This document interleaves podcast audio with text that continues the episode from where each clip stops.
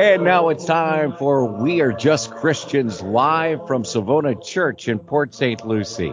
Here are your hosts, Mike Schmidt and Gary Jones. Good morning, gentlemen. Good morning and welcome to We Are Just Christians. We're certainly thankful for you tuning in today. We're glad to be here with you live on We Are Just Christians. I'll give you the numbers to call in in just a moment in case you don't realize that this is a live call in show. So we'll be happy and really uh, look forward to taking your calls, comments, and questions today on whatever spiritual subject is on your mind. As we mention from time to time here on We Are Just Christians, you don't have to be a Christian to call in. You don't have to be a believer. We'd love to hear from unbelievers or people who uh, uh, have had bad experiences with Christians or or churches and we'd love to hear from you. We're not going to treat you poorly. We're going to give you the last word in whatever conversation we have. So when you call in, uh, you can ask your question, make your comment, or whatever. We'll have a conversation if you'd like, and then we'll give you the last word. You can reach us here uh, at our we're at our building. Ray there at the station will hook you up with us here through Skype, but we are uh, available at 772- 340 1590. 772 340 1590 is the number, and you can call us anytime. You can also reach us during the during the show and during the week at text numbers. Gary Jones and I, my name is Mike Schmidt, by the way, and Gary Jones and I can be reached by text message uh, during the show at two different numbers. Mine is 772 260 6120, 772 260 6120. And Gary's is very similar, 772 260 6220 is his number. Like I say, you can call, text us during the show. Uh, we'll do our best to, to respond to that text uh, during the show on the air uh, live. And if not, we'll correspond during the week, or you can you can send us your text early or t- correspond about any other subject with us during the week at those two numbers. So this uh, there's also an email address. I usually don't I forget to give this a lot of the times. You can reach us very simple in case you're driving or something. Try to remember this: justchristians at att.net. That's the email. Justchristians at att.net. Love to hear from you. So, uh, like I say, it's a live call-in show. But before we go to the phones, uh, if you uh, who I think we have a caller, but let's hang on for a minute. Uh, Gary Jones yeah, wants yeah, to go over something. Yeah, Mike. Yes. Last week I asked a question and I didn't give the answer. You know, I really wanted to spur some thought. And I said, if God has not forgiven your sins, will you be allowed into heaven or into His kingdom? And uh, of course, that's kind of a rhetorical question, I think, in in many ways. Of course you By won't. rhetorical, you mean you think the answer is obvious? the answer, right? The answer is obvious. Uh, no, if your sins are not forgiven, you're you're not allowed into heaven. And since Paul made the case for all of us being under sin, and no one has uh, lived a perfect life, then uh, that question is, you know, obvious its answer. So I'd like to leave you with another question now. Uh, the follow up question to that so, when in the life of a sinner does God forgive sins? What does the scripture say? And I'm looking for a scriptural answer. At what point are sins forgiven? At what point are our sins forgiven in the scriptures for, for the sinner who's coming to Christ? And I'll give you a hint it's not after you've prayed the uh, sinner's prayer. So, uh, so I'll, I'll leave well, you at least we don't have any scriptural evidence that that is the case. For. Sure. Right. Exactly. So I'm I'm asking for a scriptural answer. Okay. So think about At that. At what point are per, a person's sins forgiven? forgiven? All right. Very good. We'll come. Maybe we'll come back to that a little bit later in the show. Okay. If I have, I'm sure you have more to say about that. So. Oh, we'll I, have got a lot to say about it, we'll but I was I was hoping we would get some questions about. All right. Very good. All right. Think about that, and we'll come back to it. uh, I think we have a caller, as I mentioned. Jerry, are you there? Uh, good morning, Mike. Uh, good morning, Gary. Thank you so much for taking my call. Uh, very interesting uh, uh, concept uh, about atonement. But I was wondering about, just very briefly, Robert Louis Stevenson's Treasure Island, the character Israel Hands. And was that name Israel as a first name, was that common back in England at that time? And because it seems to me it would take a lot of courage to to have a first name like that, Israel. And I wondered about the uh, uh, about the spelling of it, and uh, just a, a, a very quick question. Uh, thank you for taking my call, Mike. Okay, thank you, Jerry, for calling in. I appreciate it. You know, um, that that name Israel, of course, is one of the most prominent names in all of the Bible. Now, I can't tell you how common it would have been in in England in any particular time period, or whether one way or the other, names go in and out of style. I, I would guess that it, in the past it would be something be more of a name that Jewish people would give their children. Could be wrong about that, but um, they uh, would be a name that Jewish people in England would give their children rather than Gentiles. But today, I think I hear this name more. If if I'm going to take a guess, uh, among Hispanic uh, people, they tend to name their kids Israel more so than English-speaking people or English people, Anglo's, as they call them down south of here, um, tend to be that tends to be that way. I'm not sure why that is, one way or the other. But in the Bible, this name Israel is uh, is obviously a very important name. In Genesis 32 is the, really the first mention of this name in the Bible that we have. Uh, it means uh, striving with God, one who strives with God, um, or and so forth. Some people say it means God prevails, or in this in this strife or striving with God. But this is the name that God gave to Jacob, uh, Isaac's son, after he wrestled with him in the night by the river Jabbok on his way back from uh, what would be called Syria oh, to, down to Palestine back home. It's a longer story. It's a significant story in the book of Genesis. But he wrestles with, he called him an angel or with God himself during the night. And um, actually, he prevailed, as it were. So he changed the, he, God changed his name. It says, um, let, let me let me go over there. Hang on a minute. I've got it right in front of me. I don't know why it's going on. I thought I had the verse right in front of me. God said to him, Your name shall no longer be Jacob, but Israel, for you have struggled with God and with men and have prevailed. And then Jacob asked, Tell me your name, I pray. And he said, What is it that you ask about my name? Why is it you ask about my name? And he blessed him there. And Jacob called the name of the place Peniel, for I have seen God face to face, and my life is preserved. Now, this name Israel, whenever you see in the Bible a word that has the el as a prefix or el as a suffix, either at the beginning or end of the word, sometimes in the middle, this phrase el is the word for God in Aramaic and Hebrew. And so uh, it's not the word for Jehovah particularly, but it's the word for more of a generic word, God. Jehovah is a name God is a description, more or less, although that is a kind of a name. So Jehovah is God, Yahel. So Joel, or uh, forms of that, would mean Jehovah is God, Yahel, or various different forms. So you have the J E, Yah, uh, in in English, and and you have the E L or J O, various forms of that, and the E L always means God. So in this case, strive with God or uh, is Israel.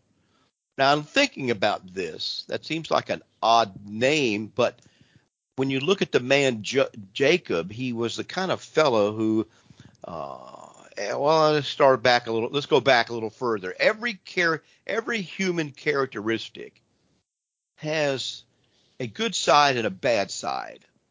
I'm using the words good and bad there in a generic sense, has what might be considered either moral or immoral side, a positive side or a negative side, however you want to look at it. Uh, someone who is very detail oriented can also be obsessive. You see, so it goes whichever way it is.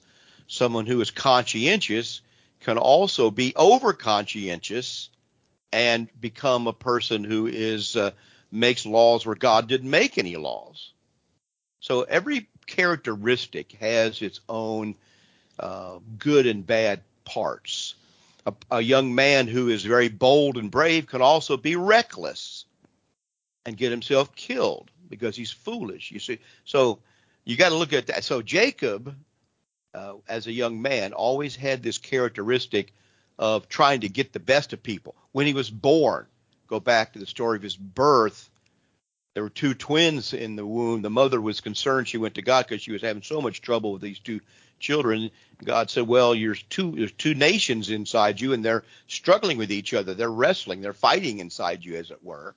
That's why you're having so much pain." You know, one of our children, uh, one of our sons, Adam, apparently bruised my wife's ribs while she carried him.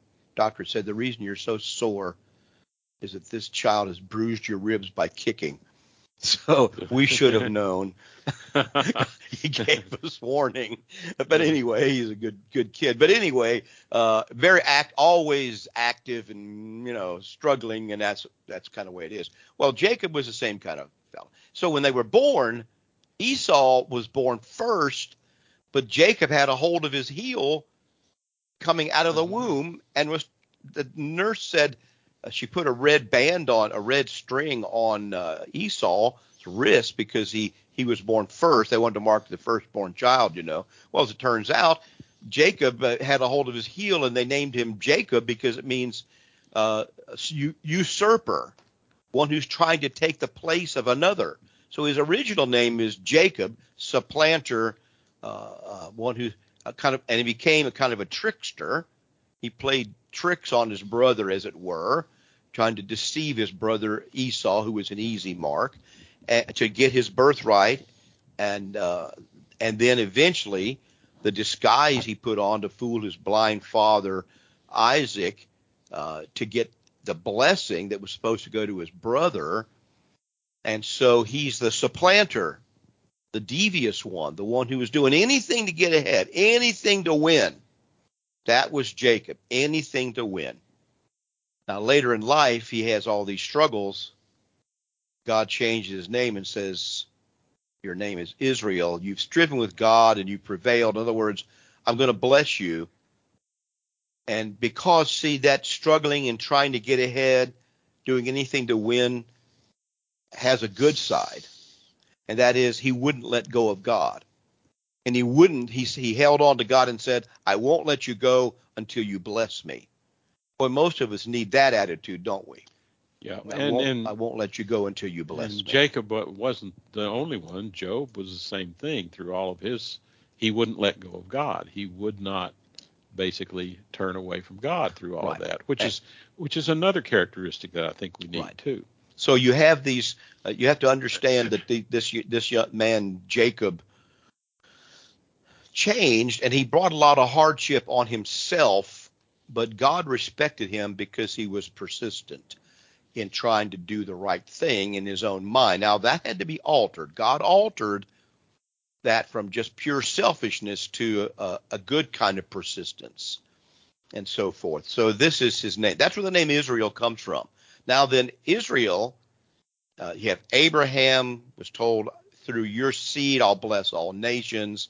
That promise was repeated to Isaac, Abraham's son, uh, well, his chosen son, in that sense, firstborn or chosen son, Isaac. And so um, Isaac received that blessing. Then Isaac wanted to pass that blessing on to Esau, but that got altered, I think, by God's will to bless this man, Jacob, because Jacob was persistent. Esau served his own passions. He was Bible called him a profane man. He was going to do what pleased him, what made him happy. And the kind of like most people today are doing. They've been told to do what makes you happy. Well, that's the Esau brain. That's the profane man that does whatever he wants to do. Jacob was going to do what God wanted him to do, and and tried to do that, and God blessed him and made him the heir over his over his brother who was born first. He became the firstborn by choice.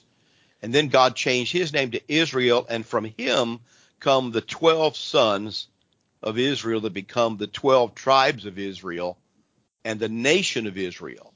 So, Israel, this man Jacob's descendants, this persistent one, uh, he had 12 sons who, who fathered all these other children. They become a nation. They come up out of Egypt, Egypt led by Moses, take the land under Joshua, become a nation.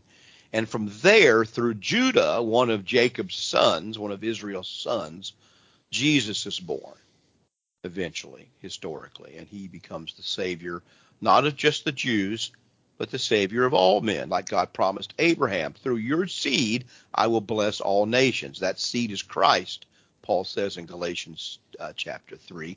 That seed is Christ who blesses all nations.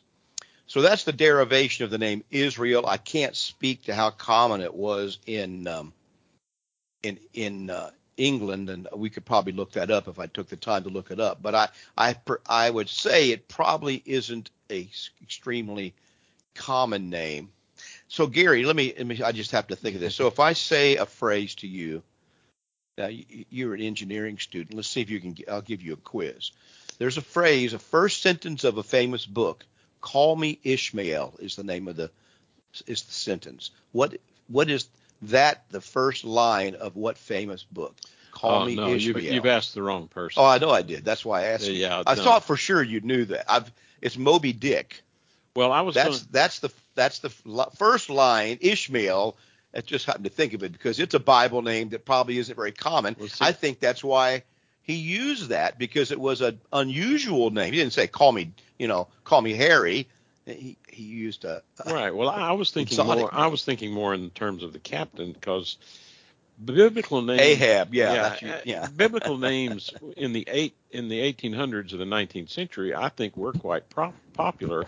I don't know whether one was more popular than the other, but Ahab was certainly unpopular as a biblical name to be used.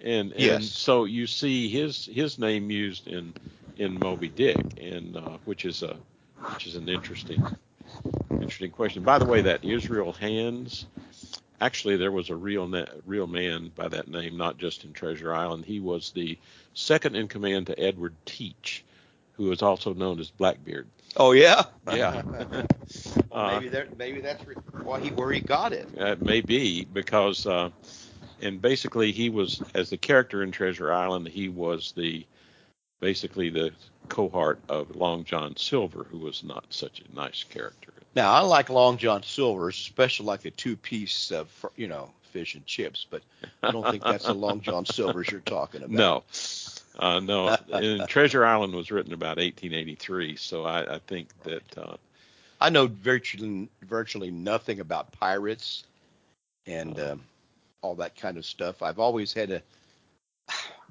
I just don't like the glorification of piracy and of gangsters and drug dealers and you know outlaw cops.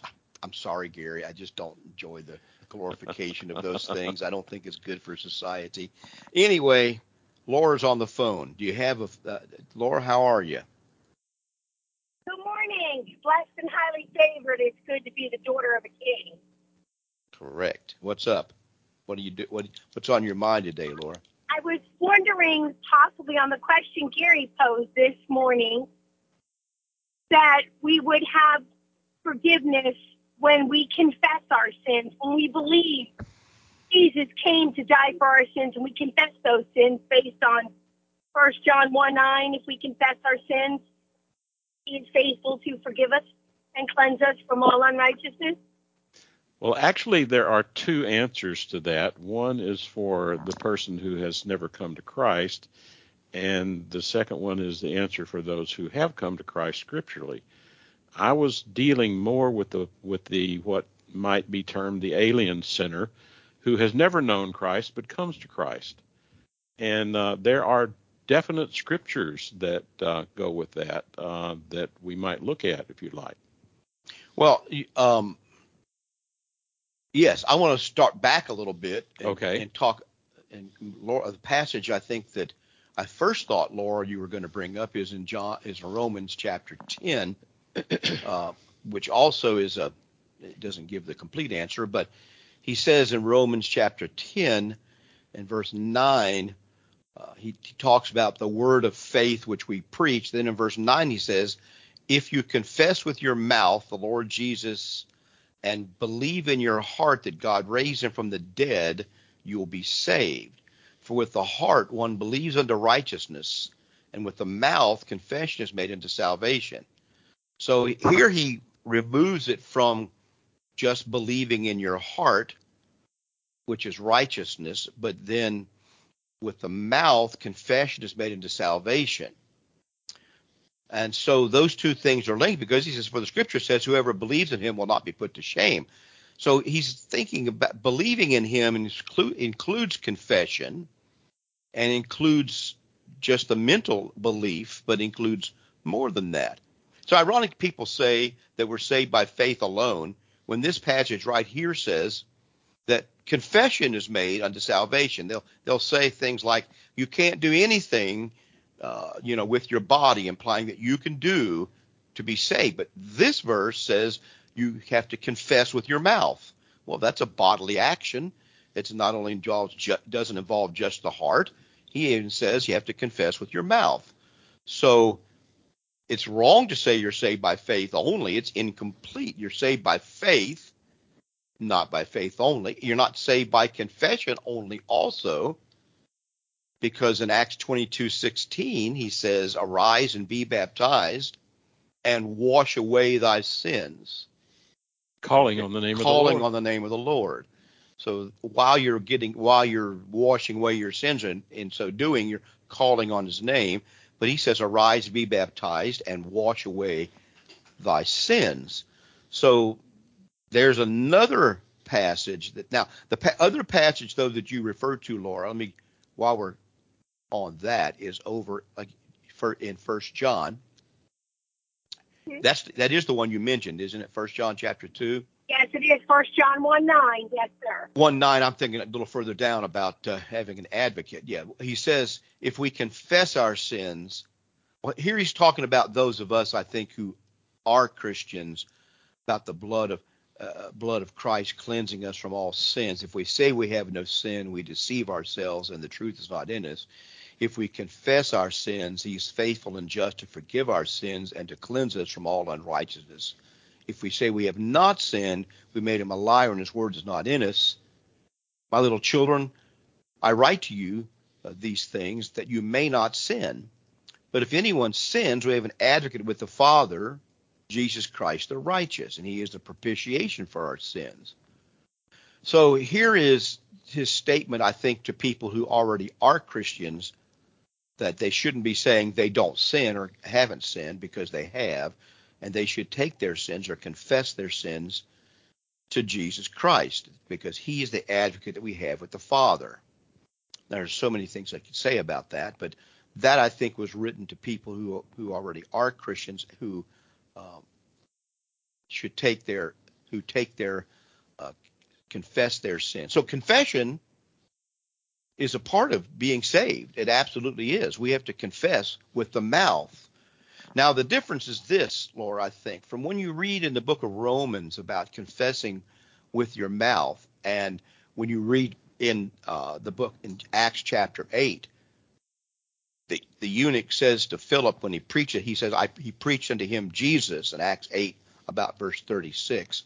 He preached to him unto him Jesus. And the eunuch said, See, here's water.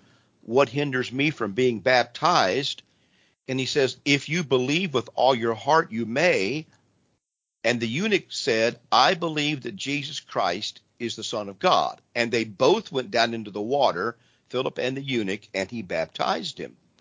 So here we have the confession, but the confession that occurs before one is a Christian is a confession not of one's sins, but a confession of Jesus Christ as the Lord or as Messiah.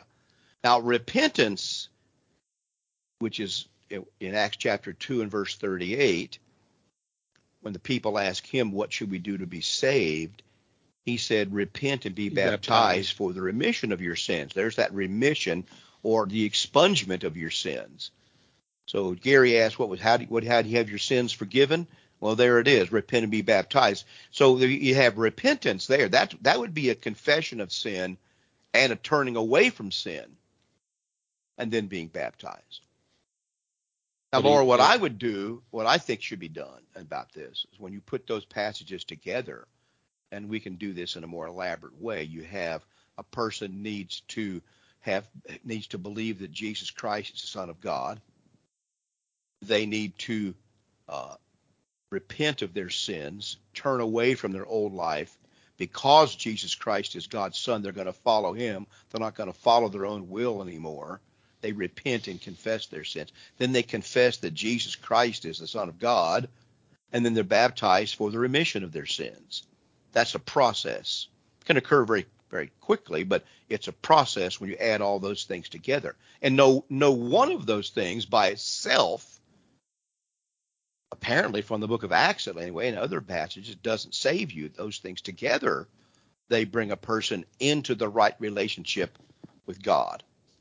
And so um, that's all, all, of those things are kind of summed up in First Peter three, uh, 21 and 20 or 20 and 21 parts of 21. It says um, basically, uh, when once in the divine long suffering waited in the days of Noah while the ark was being prepared, in which a few, that is, eight souls, were saved through water, there is also an antitype which now saves us baptism, not the removal of the filth of the flesh, but the answer of good conscience towards God.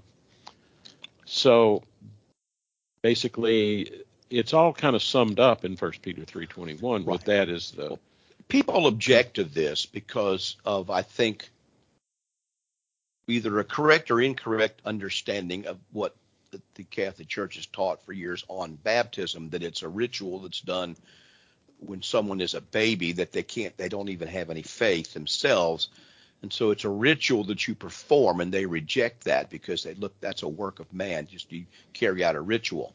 Well, this baptism in the Bible is not just a ritual. It is, in essence, a connection to the death, burial, and resurrection of Christ. And that's exactly, precisely how the book of Romans presents it. You know, Laura was alluding to Romans chapter 10 there. Uh, well, I don't think she quoted that, but I, I, I think her words indicated that, that with the mouth confession is made into salvation, but the heart man believes unto righteousness. When you go a little bit earlier in the book of Romans, in chapter 6, same general thing being discussed, and that is uh, salvation.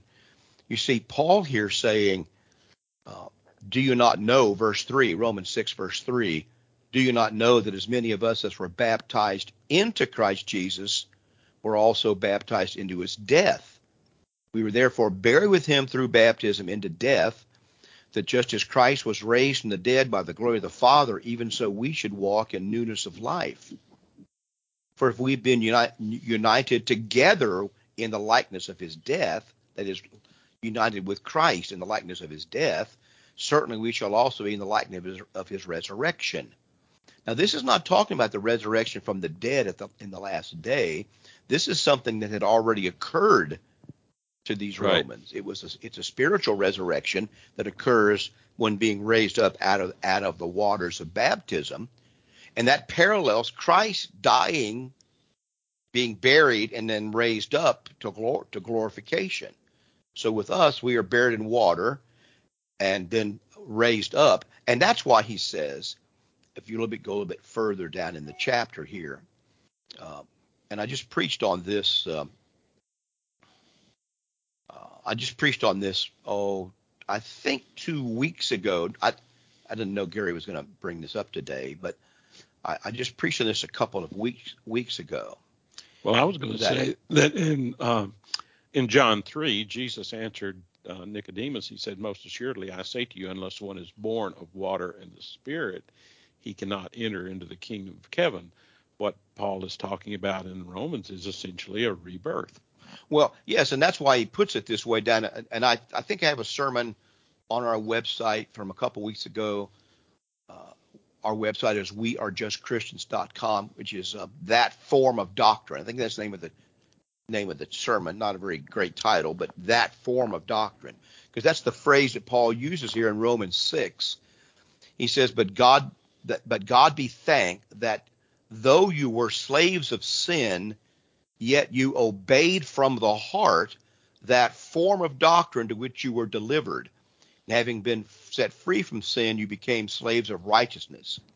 Now, this isn't just talking about a pattern of life, particularly. This is talking about an, a, a, a particular point in life that you were slaves of sin at one point, then you obeyed that form of doctrine that he taught them, and then you became a servant of righteousness.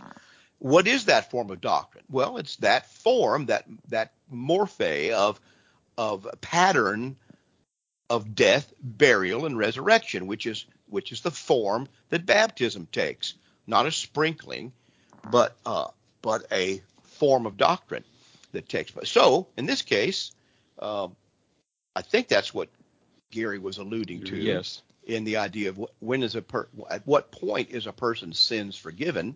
Well, Acts two thirty eight says you are repent and be baptized for the remission of sins, for the remission of sins. And in Acts, you mentioned Acts six uh, twenty two and sixteen uh, Paul is told, incidentally, after Paul had been praying for three or four days, uh, he is told by Ananias uh, in verse 15, he says, For you will be his witness to all men of what you have seen and heard. And now, why are you waiting? Arise and be baptized and wash away your sins, calling on the name of the Lord. Basically implies this is how we call upon the name of the Lord. We ob- obey what he has commanded us to do.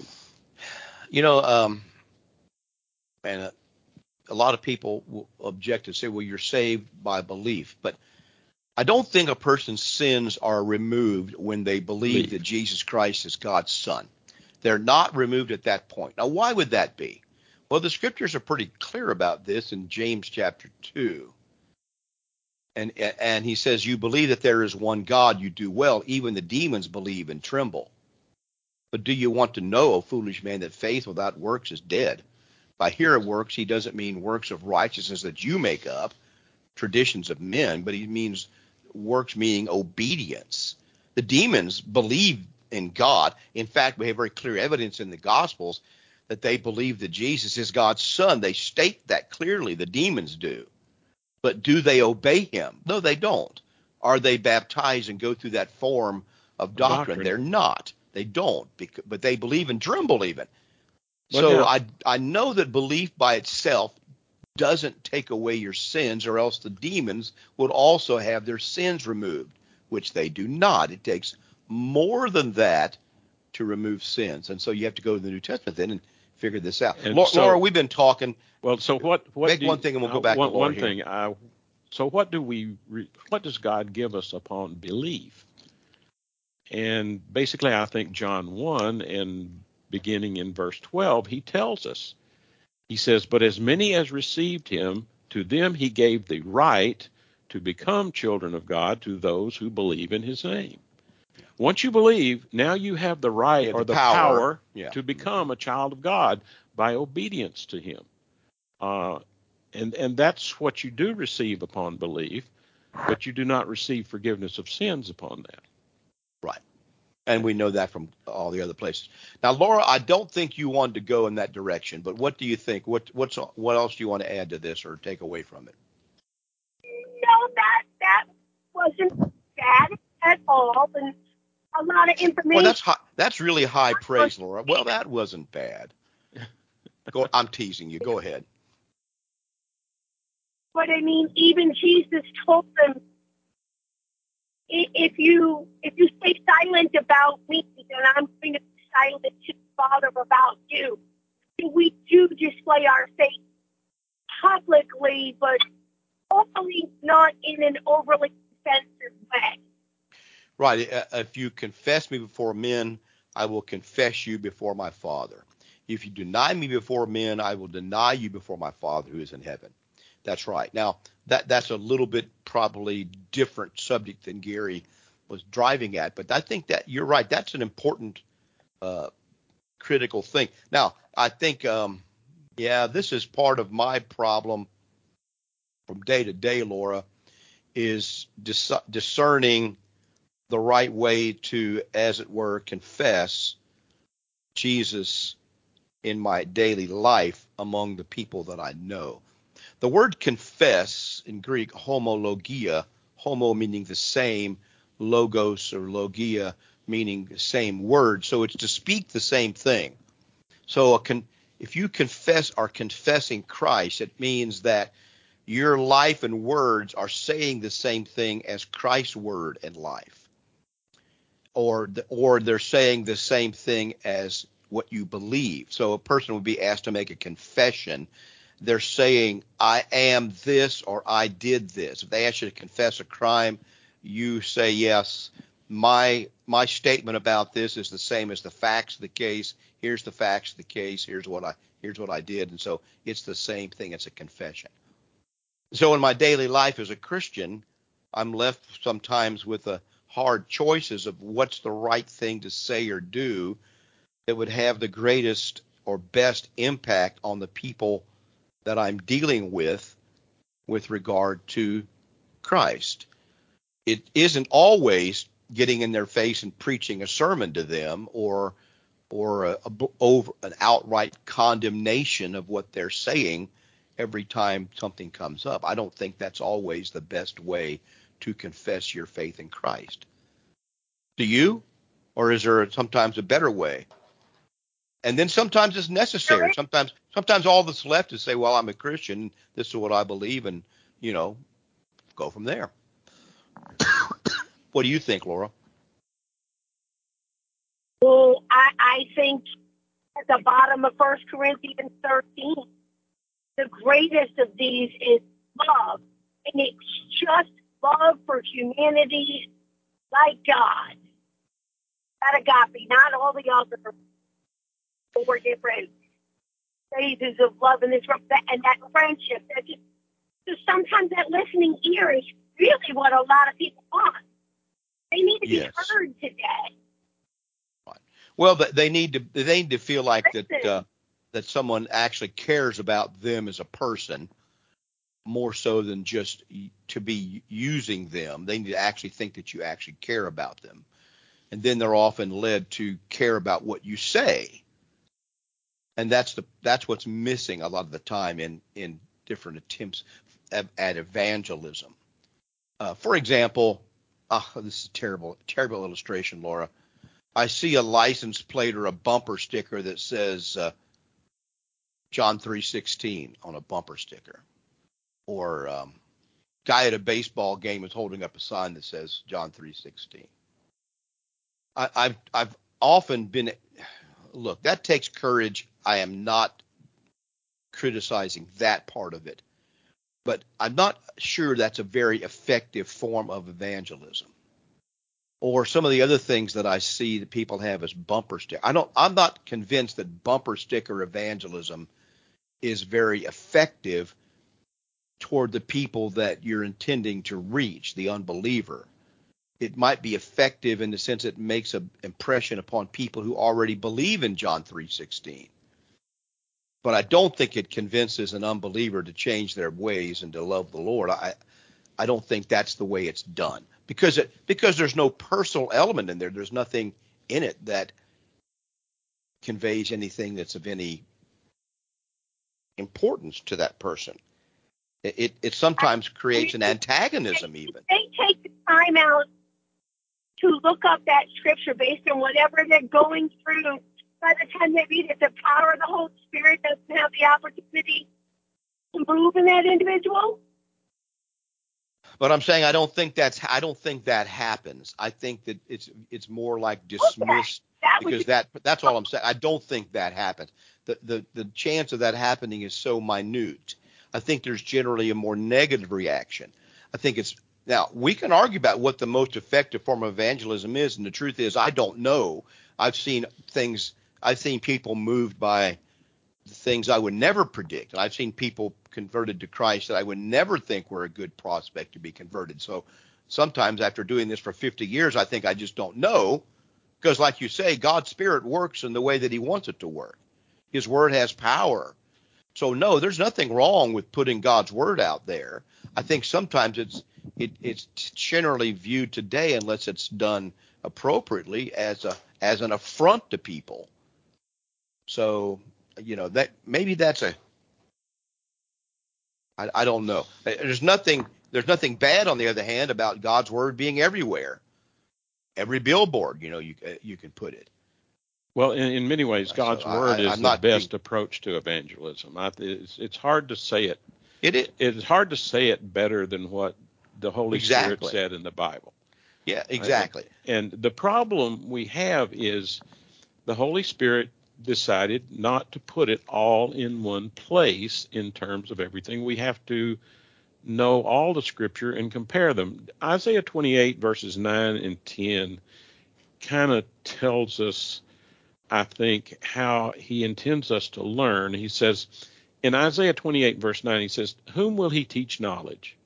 And whom will he make to understand the message? He sent us a message. We need to understand it. He goes on to say, just those who are who weaned from milk, just those drawn from the breast. In verse 10, he says, For precept must be upon precept, and precept upon precept, line upon line, line upon line, here a little, there a little. Now, we discussed about a half a dozen different scriptures relative to that, which gives us a picture of baptism as being the point at which God forgives our sins. Right. Each of those scriptures has a particular concept, uh, Context context and and, a particular group of people being addressed at a certain state of salvation Right. that they and so in. to understand that form of doctrine, we can't just depend upon one scripture. I guess that's my point, Mike. But people like that. They like that one one scripture. Well, Laura, here kind of what I was saying it about knowing how to talk to people is Proverbs 25:11 a word fitly spoken is like apples of gold in settings of silver. Like an earring of pure gold an ornament of fine gold is a wise rebuker to an obedient ear. So here is someone who needs to give a rebuke or a correction to someone. And of course, the greatest rebuke you can give to someone or correction is to convince them to become a Christian and leave a life of, of uh, sinfulness. And he says, though, a, it, it takes a wise rebuker to to speak words that are fitting, and they're like apples of gold in settings of silver. So, in other words, it's not just the word per se that has an effect. Sometimes it's who says it, the circumstance of what's being said, how it's said, and and sometimes it's the wisdom to know how to do it, whether to be direct and blunt, or whether to be gentle, to make friends with someone first, to sh- to gain their confidence and respect. Then you have a chance to teach them, and sometimes it's just knowing this is your only chance that you're going to have. Now take it. And I, and I, I can't say that I know how to do that, but I've tried to do that.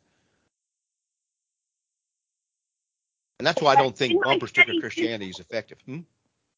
I I flipped over a Bible that I have, and this is what now late great Dr. Charles Stanley said on the back of this Bible. I didn't realize he sent me this until this morning.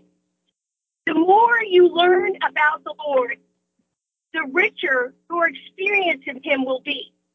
By surrendering to His will and following His principles of obedience, you'll be on a road to great blessing and spiritual rewards, namely a life full of God's peace, goodness, and mercy. Yes, and I think the key to that is that surrendering. A lot of us want to take what we already think and what we want and, and then make God's word fit that. So Overall works in progress. Everybody's going to go the way they want to go until God knows the right time to bring them in.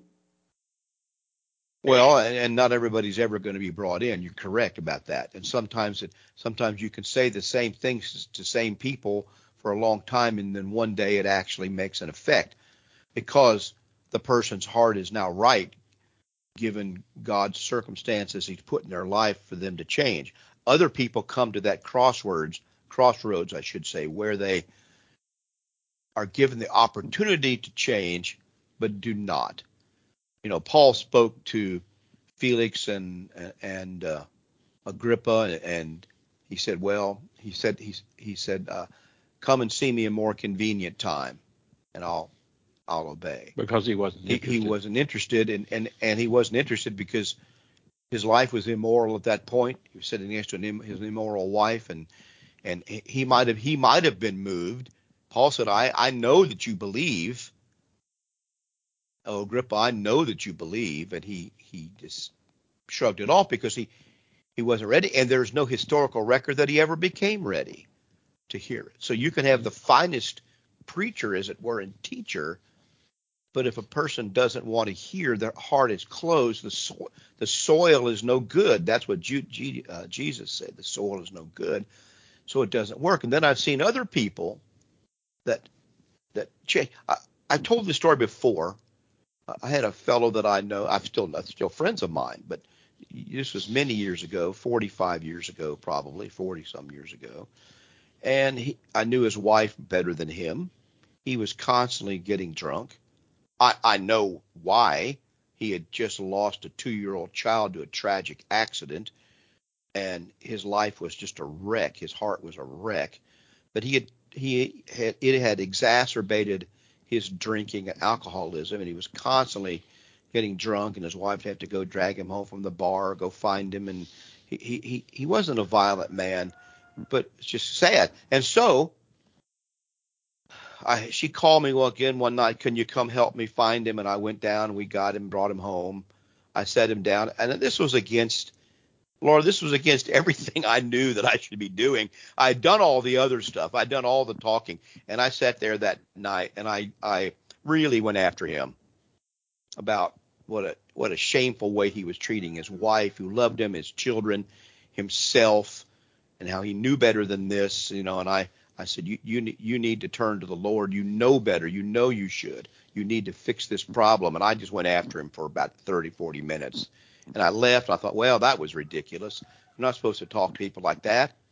And so, um, well, the next day, he called me up and said, I, I need to be baptized. I've got to straighten my life out. And you know, that's been 40 some years, Laura. I don't think he's had a drink since that time. He's completely flipped his life on its head and turned into something very different than he was. But I did all the wrong things.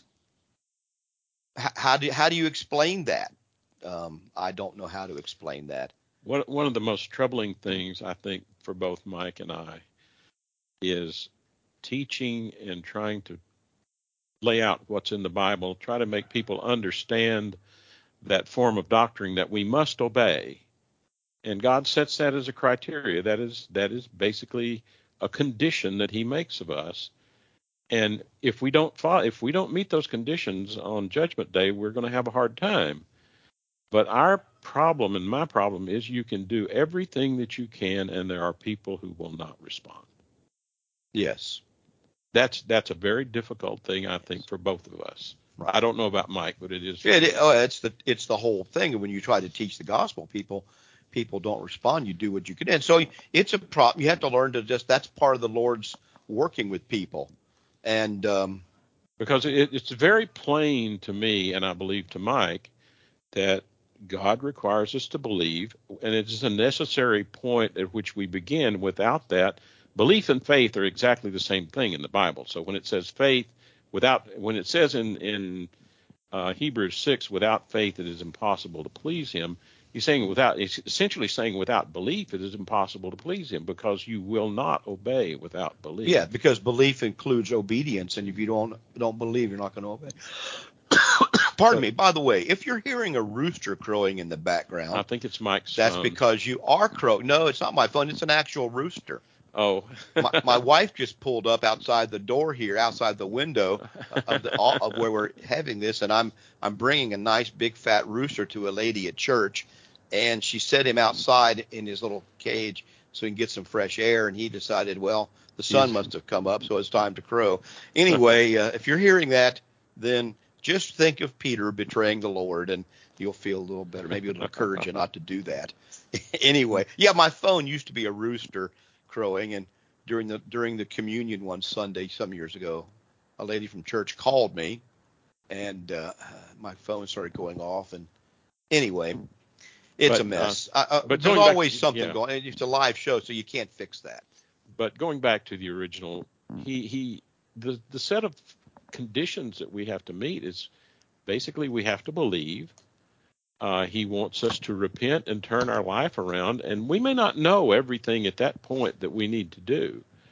He wants us to confess with our mouth or make it clear to those around us that we believe in him and what we believe that he was resurrected from the dead and that he's God's son um, via Romans 10 that we looked at.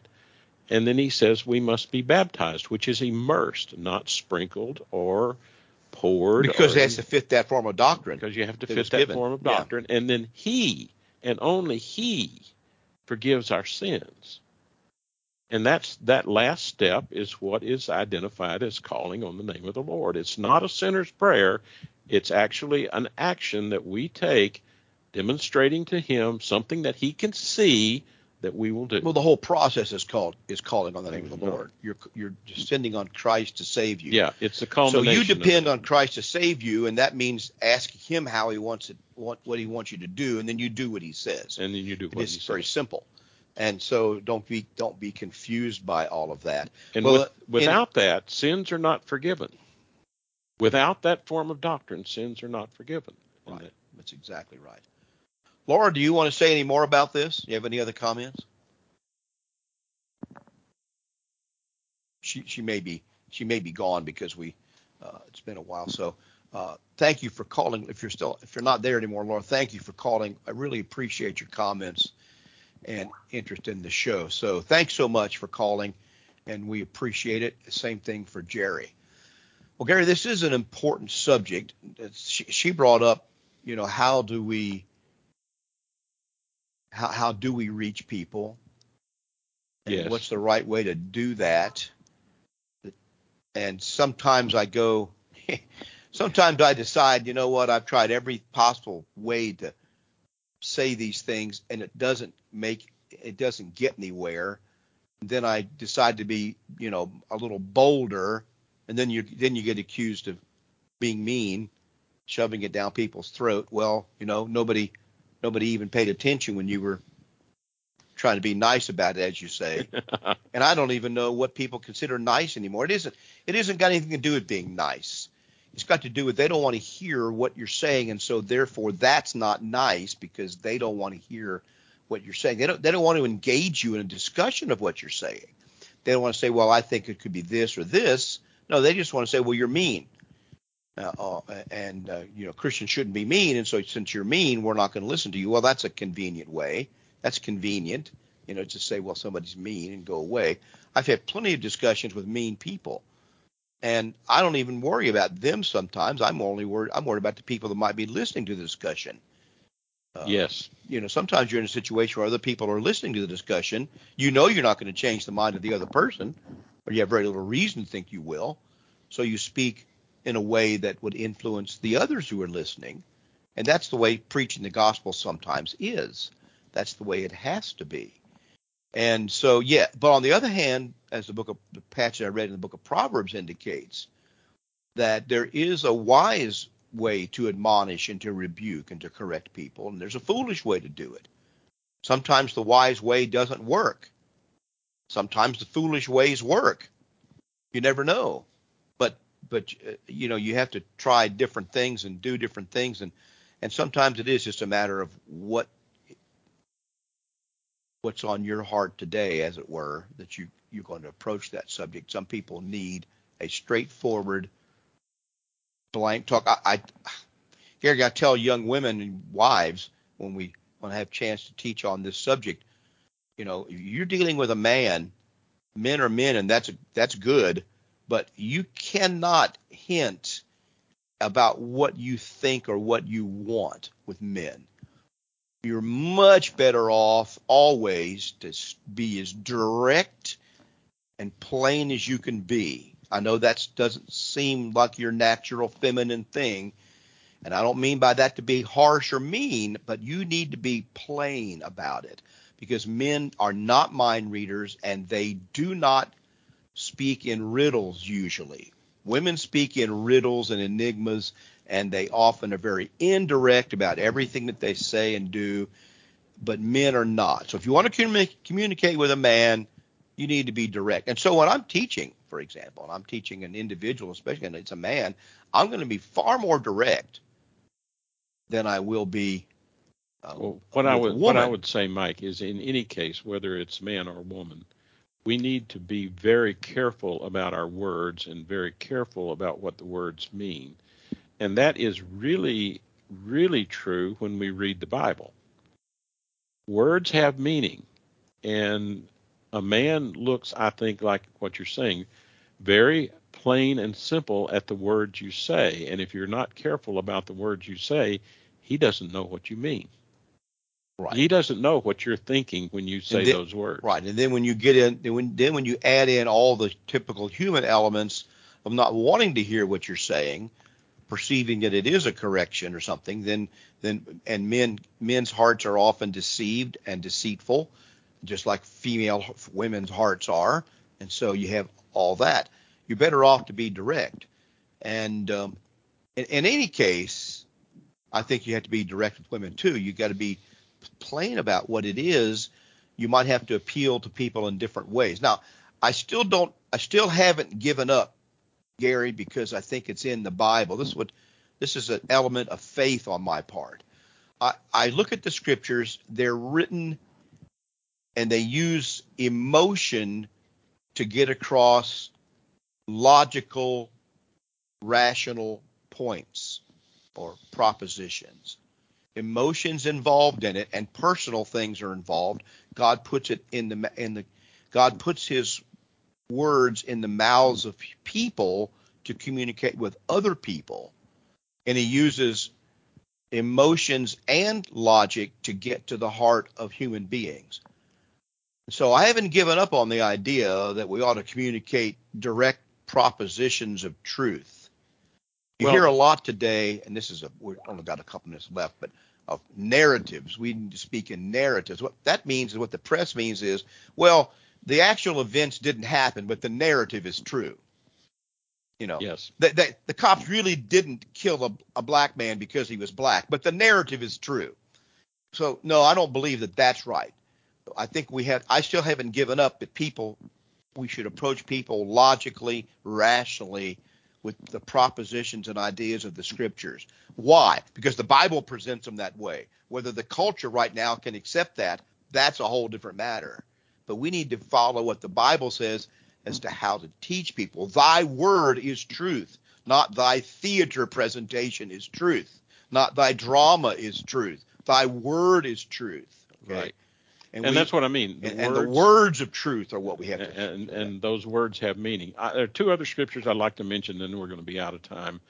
Uh, going back to baptism and what baptism does is 1 Corinthians 6 and 11. He says, talking to the Corinthians, he says there were all kinds of bad people there in Corinth.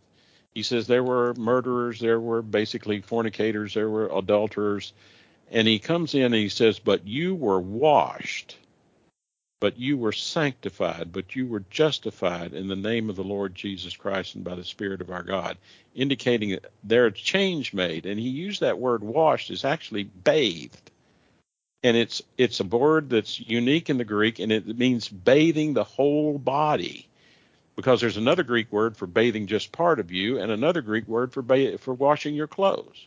Well, there's a Greek word for sprinkling, and there's a Greek word for pouring, and there's one for dipping. Exactly. And he uses the word for dipping or immersing to talk about baptism, right. not the word for sprinkling right. or pouring. And the other one is Ephesians 5 and verse 26. And he says, uh, Husbands, love your wives just as the wife loved the church and gave himself for her, that we might sanctify and cleanse her with the washing of water by the word. Right. Again. The washing of water. Well, Gary, our time is up. Thank you so much for these thoughts, and thanks for those who called today. We really appreciate it. Take a look at our website, which is wearejustchristians.com. Wearejustchristians.com is the website. and you'll find lots of resources there.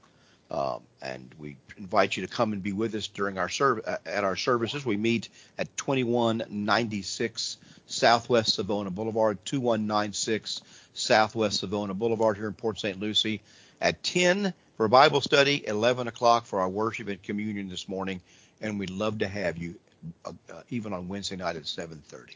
Thanks for listening, and may God bless you.